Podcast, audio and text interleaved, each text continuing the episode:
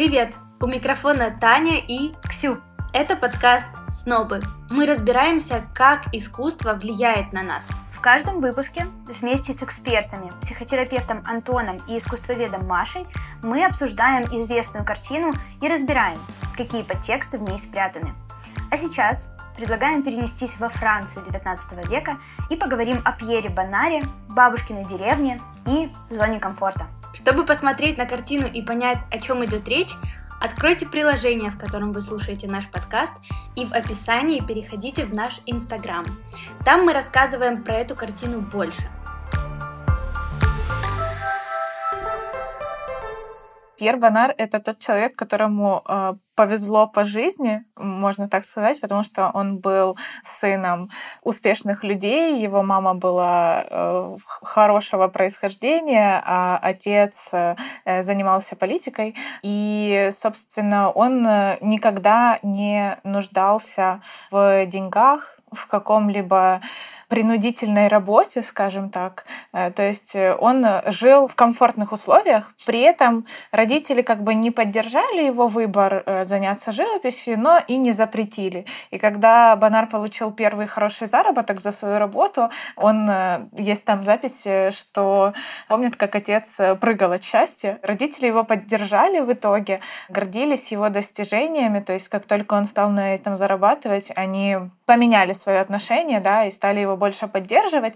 То есть это действительно человек, у которого была спокойная, размеренная жизнь, и живописью он э, занимался в кайф. У его живописи не было задачи изменить мир. Он не ставил перед собой каких-то революционных э, идей, которые он хотел бы воплотить. У него не было в жизни вот этого надрыва, э, как у Фриды Кала, допустим, который обязательно хотелось куда-то выплеснуть, и он чувствуется в ее картинах. Здесь э, все по любви, скажем, все размеренно, все спокойно, поэтому в живописи действительно не ощущается вот этого драмы, да, какой-то трагедии, которую ты переживаешь, когда на нее смотришь, а есть вот эта приятная легкость, э, приятный уют. Это Маша. Она ответственна за визуальную часть подкаста. Маша – культуролог-искусствовед и автор проекта What's Art.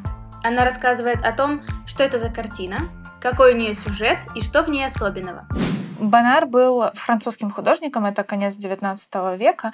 Он действительно хорошо известен в узких кругах, э, то есть он э, был участником группы Наби.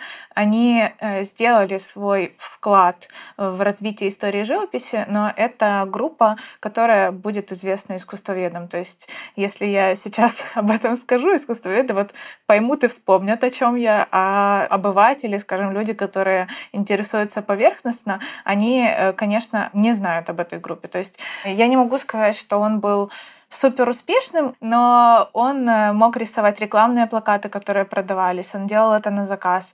У них была своя тусовка. Они прописывали э, теорию новой живописи, которая дальше стала точкой отчета как бы и вдохновляла последующих художников. То есть они выезжали на очень забавные э, ретриты за город, где вместе там жили неделю обнаженными, писали на природе и такие полухиппи 19 века.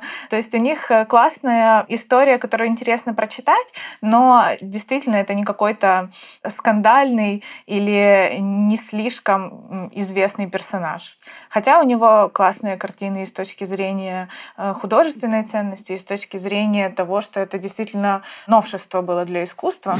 Пьер Бонар вместе со своими коллегами, художниками, друзьями, они начали развивать такое направление жанровой живописи, которое сейчас называется интимизмом от слова интим, но интим как что-то личное, как что-то очень нежное, какие-то чувства.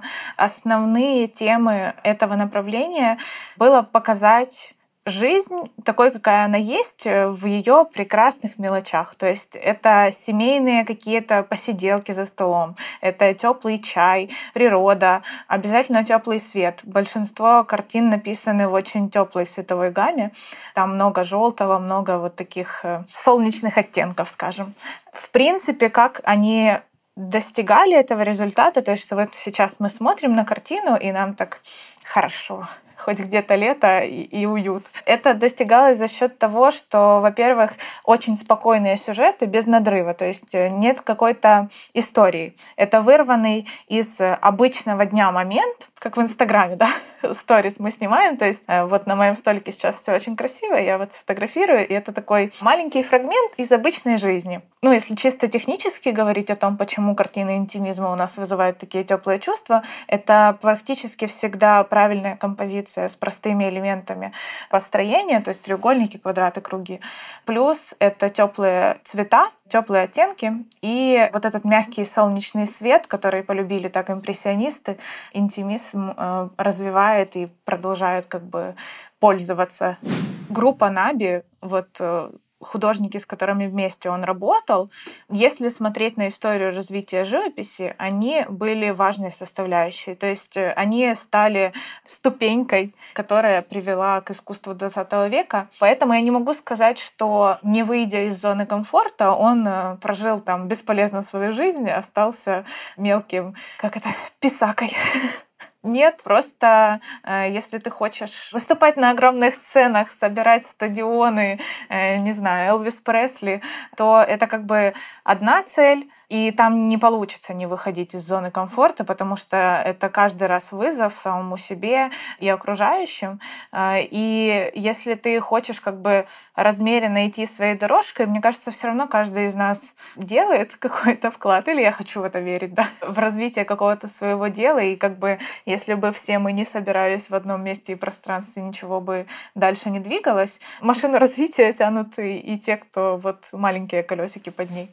Поэтому я бы не говорила, что есть такая закономерность, но, наверное, если стоять э, впереди поезда, то придется уж повыходить из зоны комфорта. По итогу, если мы посмотрим на всех художников, которых мы знаем, э, помним и можем там сходу э, воспроизвести в голове картину, то каждый из них не похож на предыдущего. То есть это художник, который придумал что-то свое, который смог э, найти ту форму, скажем, все написано до нас, да, и в XIX веке какие-то оригинальные сюжеты живописи, ими уже было никого не удивишь. Был уже Босх, были уже исторические картины. Потом люди решили, художники решили, что можно разбирать живопись на кусочки и акцентироваться только на цвете, только на форме. И если сделать такой срез, то мы будем знать тех художников, которые нашли свой способ сказать необычно то, что уже сто раз говорили до него. То есть новую форму, даже для привычных сюжетов. Вот есть классные картины у Ван Гога, когда он взял работы Делакруа. 19 век абсолютно как бы стандартная классическая живопись. Ну, я сейчас ни, никоим образом не пытаюсь преуменьшить э, Делакруа, э, просто они с Ван Гогом очень разные. И то, насколько Ван Гог иначе показывает его картины, там э, милая история о том, что он вроде как запачкал репродукцию, расстроился и решил перерисовать работу. Но у него получилось совсем по-другому. Вот прям вообще по-другому. В этом, наверное, ключик к успеху художника — найти свой собственный визуальный язык, который будет не похож на тех, кто был до тебя, и на тех, кто будет после тебя. Ксюша, ты как-то упоминала выступление Юбин Джанг э, на TED. Это ученая, я правильно понимаю? Да, слушай, я посмотрела выступление Юбин Джанг. Это ученая, которая училась там в Оксфордском университете, потом в университете Гонконга. И знаешь, э, она вот типа топит за то, что из зоны комфорта надо выходить. И вот в выступлении на TED она рассказывала о том, как она стояла на краю скалы, такой вот морозный, э, туманный день, и она должна была прыгнуть вниз, и она никак не могла решиться. И тут она поворачивается сказать людям, которые там э, ассистируют все это, что, мол, не-не-не, типа, все, я, я не могу. И она видит на стекле наклейку, где написано, что я, я могу сейчас ошибаться, но это своими словами, что, мол, жизнь ничего не стоит, если ты, типа, не выходишь из зоны комфорта, типа, и не делаешь что-то, типа, за рамками. И она, типа, повернулась и без слов просто прыгнула.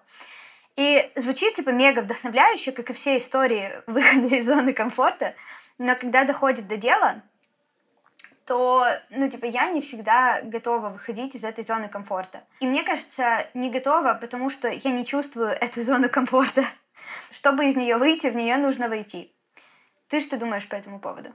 Мне кажется, что зона комфорта э, нет какой-то, знаешь, одной большой комнаты, куда ты зайдешь и очутишься в суперкомфорте.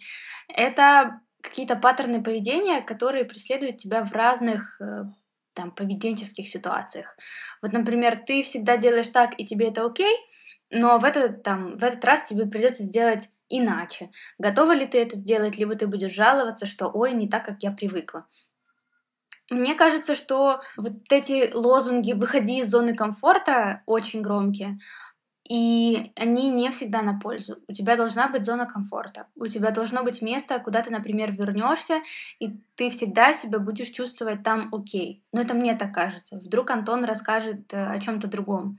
Интересно, что вот ты пока слушала TED, э, я смотрела результаты одного интересного исследования, которое проводилось еще в 1908 году. Эксперимент э, проводили Роберт Йеркс и Джон Дотсон. Идея эксперимента лежала в том, что мышам нужно было пройти лабиринт при разном освещении. И когда мыши делали неправильный выбор, их било током. Но вот это вот удар током, он имел разную интенсивность. Небольшие удары, наоборот, улучшали результаты мышей, но когда удары становились намного сильнее, это также повлияло на результативность. И мыши при больших ударах э, током становились, наоборот, менее продуктивными, э, и некоторые из них даже вот резко падали и отказывались дальше проходить лабиринт. Это достаточно интересный эксперимент, и его часто используют в, в разговорах о мотивации, но мне сейчас кажется, что достаточно уместно его рассказать, вот когда мы говорим о зоне комфорта, потому что когда мы прям, знаешь, вылетаем из зоны комфорта, это не всегда классно. Мне кажется, что у любого термина и у любого понятия есть позитивная и негативная коннотация этих э, терминов, да, и вот выход из зоны комфорта можно подразумевать как вот с позитивной коннотацией, как во всех этих бизнес-книгах а self, э, help э, литература, где это рассматривается со стороны, что вот человек выходит из зоны комфорта, делает какой-то рывок, как вот в классическом сторитейлинге, и приходит вот к чему-то более успешному, да, а есть второе понятие, да, как негативная коннотация, это дискомфорт. И вот типа дискомфорт, мне кажется, это то, что испытывает большинство людей, и это хронический дискомфорт. И это дискомфорт, который вот, э, как в случае с экспериментом, который ставили эти два ученых на мышах, да, он негативно влияет на этих мышей и, соответственно, на людей тоже. И если вспомнить наш разговор с Машей, то мне кажется, что вот этих два крайних понятия, да, комфорт и дискомфорт, можно привести на примере того же там Ван Гога и Гогена, да, и вот нашего Банара. Вот у Пьера Бонара в жизни все было классно. ну вот, по большому счету. Родители поддерживают, все четко, живет там в уютном, хорошем Деньги доме. есть, Деньги есть, друзья да. есть, ездит на ретриты, где ходит голышом и наслаждается свежим воздухом Франции. Вот. А есть как бы Гоген и Ван Гог, у которых и психические расстройства, и проблемы с наркотиками, и суицидальные мысли регулярные. И зависимости, да, Вот. и неудачи. И мне кажется, что тут для себя стоит понимать, где твоя норма. То есть во всей этой плоскости, если мы рассмотрим ну вот комфорт и дискомфорт как систему координат, то нужно понимать, что вот э, ноль это нейтральная позиция, да, и насколько ты готов типа быть в комфорте и насколько готов быть в дискомфорте. И мне кажется, что каждый должен типа для себя определиться, потому что полярное понимание, когда ты вообще решаешь реально выйти из всех рамок разумного, бросить всю свою жизнь, как э, тот же Гоген, да, и начать все заново, но не с такими же условиями, это вот полярность. И полярности во всем — это херовая история, ну вот честно. И сидеть в мягком пледике, чтобы тебе, как Черчиллю, приносили завтрак, обед и ужин, и ты до 12 часов дня даже одеялко с себя не снимал, это тоже, как бы, знаешь, не алё история. Мне кажется, что каждый человек для себя должен найти вот эту вот грань комфорта и дискомфорта, и второй момент, что вот вернусь к той мысли, что есть э, разные коннотации слова, как бы полезное и неполезное, да, э, зона комфорта и дискомфорта. И вот мне кажется, что тоже надо понимать, что выйти из зоны комфорта, я уверена, что не всегда это про то, что ты должен жить на улице, должен жить без денег, или, как в нашем случае, на 300 гривен в неделю в Киеве. Иногда это про развитие себя и, например, изучение нового языка Можно же говорить, что ты выходишь из зоны комфорта? Можно. Если бы я сейчас начала говорить на украинском, для меня это тоже было бы выходом из зоны комфорта, но это влияет на пластичность моего мозга и развивает какие-то там новые нейронные связи. И есть вот книга по пластичности мозга, где автор, наоборот, предлагает пробовать новое, идти какими-то новыми маршрутами, нестандартно решать задачи. И я вот топлю за вот такой выход из зоны комфорта, чтобы не как Гоген, типа, развернулся к херам, просто все послал, и болею сифилисом, живу стоитянкой, и ничего страшного, если пойду и покончу жизнь самоубийством, да, но и не быть банаром, который был в комфортных, теплых условиях, немножечко там что-то развивался, немножечко там что-то делал, то есть, мне кажется, надо выбрать вот эту вот продуктивную выход из зоны комфорта и понять вот на системе координат, где тебе окей. Ксюнь, я тебя полностью поддерживаю. Тут правильно мысль сказала Маша, что все зависит от желаний и амбиций людей. Э, большому кораблю большое плавание, но а вдруг кто-то не хочет быть кораблем и хочет оставаться шхуной. И в этом нет абсолютно ничего плохого. То есть нам всем не нужно собирать стадионы, кому-то окей, э, не знаю, голым рисовать картины и есть клубничку, кому-то хочется мировой славы, но за все надо платить. Вот видишь, если Банар заплатил за свой расслабон тем, что его знают, э, он очень популярный ну, в узких кругах, то Гоген, Ван Гог, Фрида — это люди, которые за жизнь очень много пережили, но зато каждый второй их теперь знает. И, наверное, только ответив на вопрос, а чего я хочу, а куда я хочу двигаться, можно понять, нужно ли вообще все, что там, мы себе напридумывали вокруг. Вдруг тебе не нужен третий иностранный язык, вдруг тебе окей с двумя, или там вдруг тебе не нужно знакомиться с людьми, которые тебе не нравятся.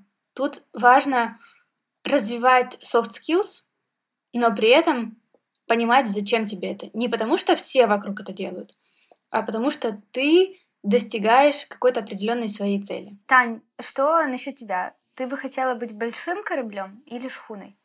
На самом деле, иногда у меня закрадываются мысли. Вообще желание быть большим кораблем это мое желание или не мое?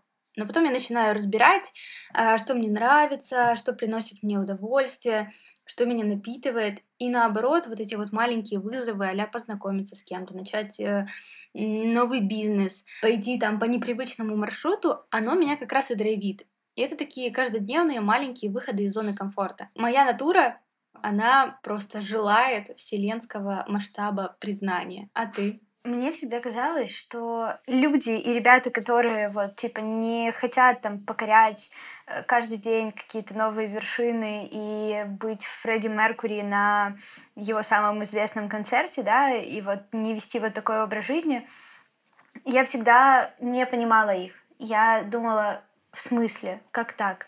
То есть тебе окей вернуться с работы, и там, я не знаю, просто почитать книжечку, почилить э, с семьей и все. И чем старше я становлюсь, тем больше я становлюсь тем человеком, который а это тоже классно. То есть не то, чтобы я хотела бы быть шхуной, да, или маленькой, маленькой лодочкой, но я понимаю, что, типа, у всех людей разные ценности, и для кого-то это типа, окей. И то, что для меня кажется там нереализуемо большим, для кого-то это плевое дело просто. И то, что для меня кажется это ничем, это для кого-то вершина. Понимаешь? И у каждого, вот опять-таки, у каждого своя зона комфорта. Для кого-то Тут сейчас будет отсылка к э, моей подруге, которая все никак не может сменить работу. Она знает, о чем я говорю. И мне кажется, для нее выход из зоны комфорта просто вот оставить то, что есть сейчас, да, и там начать какой-то новый этап в жизни. Хотя она понимает, что вот тут, ну, не окей типа не настолько классно, она может раскрыть свои амбиции, свой потенциал, чем если бы она это сделала в другом месте. И мне кажется, что для меня это вообще типа не выход из зоны комфорта. Не нравится, развернулась, ушла. Ну, типа, у меня нет понятия там, что я кардинально меняю там свою жизнь. Это просто новый этап. А для кого-то это уже огромный выход из зоны комфорта. И мне кажется, что нужно уважать желания всех, цели всех, понимать их рамки и их зоны комфорта, при этом типа следовать каким-то своим целям, своим амбициям, не обращая внимания на то, кто куда плывет, потому что океан большой, И да, ну, типа, лодки смотрят, где находятся другие корабли, да, но... И всем хватит места. Да, они смотрят, где находятся другие корабли, но у каждого свой маршрут, у каждого своя отправная точка. Ну, представь себе, если бы ты выплываешь в океан, видишь другой корабль и такой, хм, хочу теперь плыть туда, разворачиваешься и плывешь. Скорее всего, так оно не работает.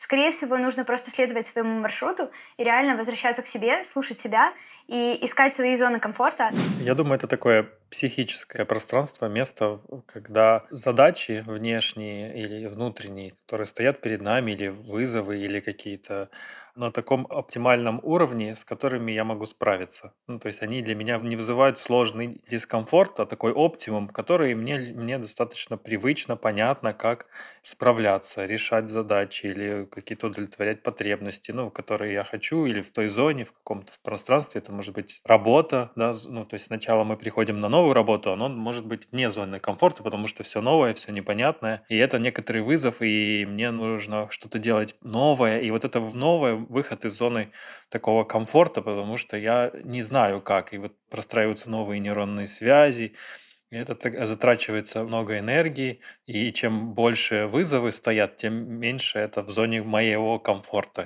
А это Антон. Он психотерапевт, гештальтерапевт, сооснователь онлайн-платформы консультаций с психологом Тритфилд, который помогает нам разобраться с тем, что такое зона комфорта и стоит ли из нее выходить. Потом, после адаптационного периода на работе не становится все понятно, я знаю людей, и это уже как бы становится уже в, в, в зоне моего комфорта. То есть все привычное, понятно, протоптанные тропинки знакомые, как вот если вот протоптанные тропинки в лесах знакомые, где, я не, где мне комфортно ходить, и я знаю, что я не потеряюсь.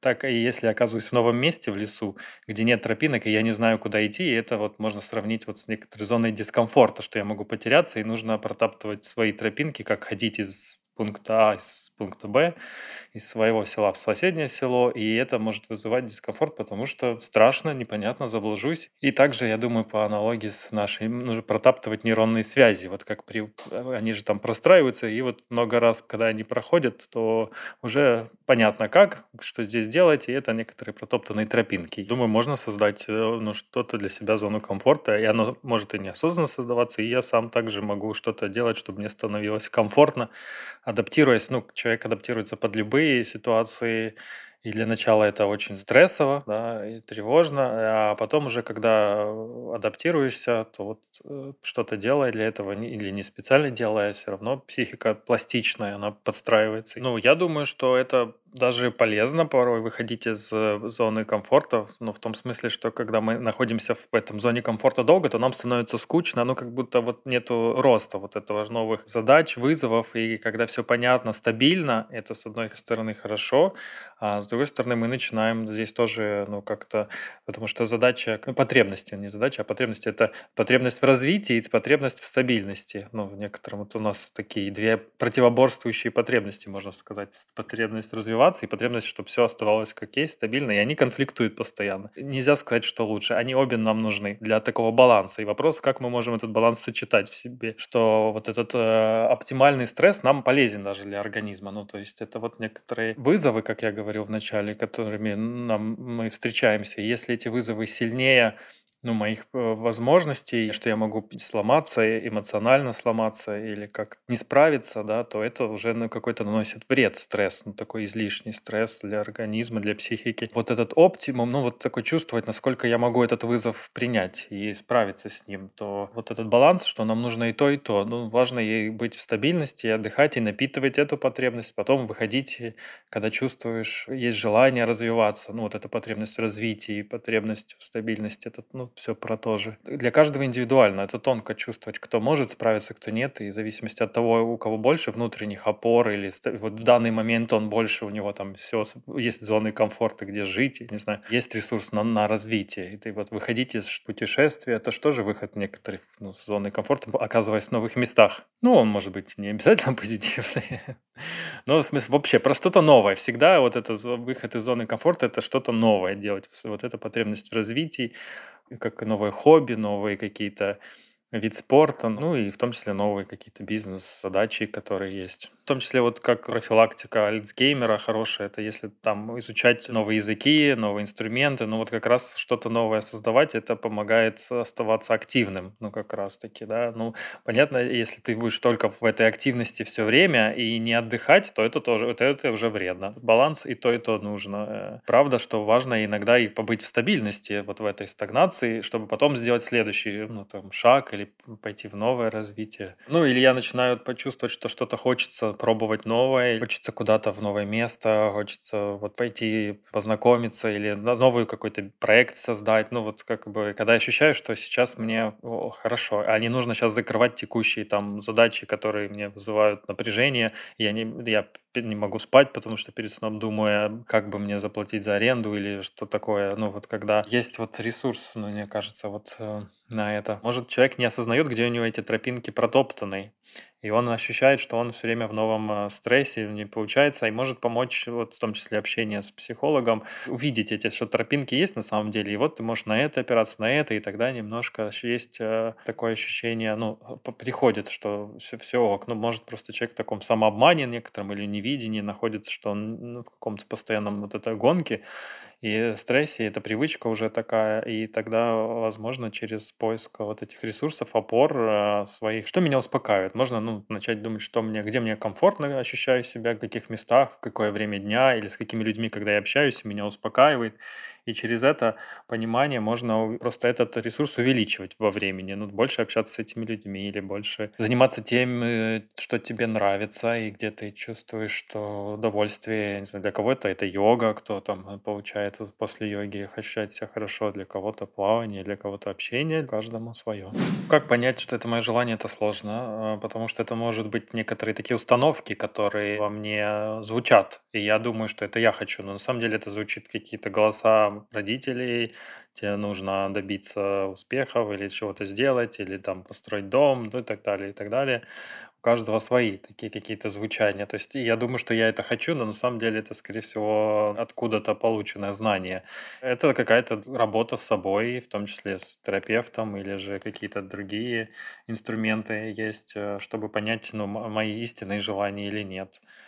И это довольно так сложно такой. Это и поиск, исследование себя, понимание, хочу я это или нет. Ну, мне кажется, в какой-то момент просто вы почувствуете, что это ваше желание или нет. Но до этого нужно дойти, когда вы почувствуете. Мы чувствуем, когда мы вот-вот вот-вот можем сломаться, я не знаю, или там шторм настолько, вот если, не знаю, по, вот это по, метафора кораблей, если шторм настолько большой, и я потону в этом шторме и не справляюсь, и я вижу или чувствую, ну, то есть тогда, возможно, не стоит, ну, то есть ощущать свой размер. Мне кажется, важно понять себя, понять свой размер, а не ориентироваться на какие-то корабли, ну, большие или, наоборот, меньше, я хочу быть меньше корабль или больше, тут надо ощущать себя, потому что если я буду ориентироваться на другие, то я тогда буду все время неудовлетворен, ну, я буду не слышать, не ценить, не чувствовать, не понимать себя и смотреть, вот они большие, вот они маленькие, я хочу так же, и тогда не знать, чего я хочу, а ориентироваться на, на другие. И мне кажется, важно вот как раз найти свой размер в этом плавании. Очень классная книга «Психология стресса» Сапольский, Роберт Сапольский. Сегодня я бы хотела рассказать еще про одну книгу издательства «Артхаз», которая называется «Визуальная культура». Эта книга больше похожа на какую-то энциклопедию, которая рассказывает, почему, когда мы смотрим на какие-то картины, нас что-то привлекает. На примере картины Пьера Бонара я могу понять, что конкретно меня привлекло. Это и теплый солнечный свет, это и приятные зеленые цвета, это отсылки к лету, отсылки к свежему воздуху. И автор этой книги «Визуальная культура» объясняет нам буквально каждые фрагменты из разных произведений искусства, разбирая их на вот такие маленькие детали. Тут становится абсолютно понятно, почему художники выбирают зеленый, а не желтый, э, розовый, а не голубой. И как все эти цвета совмещаются вместе и привлекают ваше внимание. Конечно, эта книга может показаться очень нишевой, Но на самом деле это понятная и четкая инструкция для каждого человека, который хотя бы минимально хочет разобраться в искусстве или хочет приобщиться к искусству, когда он идет в музей или в картинную галерею. Я очень рекомендую посмотреть эту книгу, почитать ее, а также прочитать отдельные разборы конкретных картин или фотографий. И, конечно же, книга, которая уже стала моей любимой книгой на тему искусства, это книга Що це взагалі таке? 150 років сучасного мистецтва в одній пилюле. Я читаю эту книгу уже несколько месяцев, потому что она действительно объемная, но в ней все разбито по четким главам и разделам с разными жанрами в искусстве, с какими-то биографиями и историями из жизни художников. И самое интересное, что она преподнесена в очень классной и четкой тональности, когда ты читаешь, и тебе кажется, что это рассказывает наша Маша, или как минимум твой друг или подруга. Если вы хотите глубже разобраться в искусстве и четко понимать, чем отличается импрессионизм от экспрессионизма, я обязательно советую почитать вам эту книгу, которую вы можете заказать в издательстве «Артхаз» по ссылке в описании к этому выпуску. Но если вы хотите больше, просим перейти и подписаться на наш Patreon. Э, там вы можете выбрать э, разный вариант подписки за доллар 3 и 5. И за эту подписку вы получаете э, неограниченное количество информации не только про искусство, но и про психологию, подборку книг, фильмов. Также на нашем Патреоне совсем недавно я публиковала несколько первых выпусков мини-сериала о том, как выстроить здоровые и нормальные отношения с деньгами. В первом выпуске я рассказала о том, как накопить на свою мечту. В следующем выпуске вы услышите информацию о том, как научиться жить по средствам и научиться откладывать. В третьем выпуске поговорим о том, что такое экономия и как экономить, но делать это здорово для себя, не ущемляя себя в еде, одежде, жилье, сне и всем остальном. Темы остальных выпусков мы разместим в нашем телеграм и инстаграм-канале, так что welcome. Также, если вы хотите получать больше интересной информации об искусстве, приходите на страничку проекта Маши WhatsArt. И если вам интересно разбираться в вопросах психологии, изучать себя и вы в поиске своего психотерапевта, пользуйтесь услугами платформы для поиска психотерапевтов Treatfield. Если вы хотите стать спонсором этого подкаста и прорекламировать свой бренд или услугу, пишите мне ta.taдай или мне Латвиева, нижнее подчеркивание Ксения во всех мессенджерах и соцсетях. Ну а чтобы вам было проще найти все эти ссылки, контакты и страницы, ищите их в описании к этому выпуску.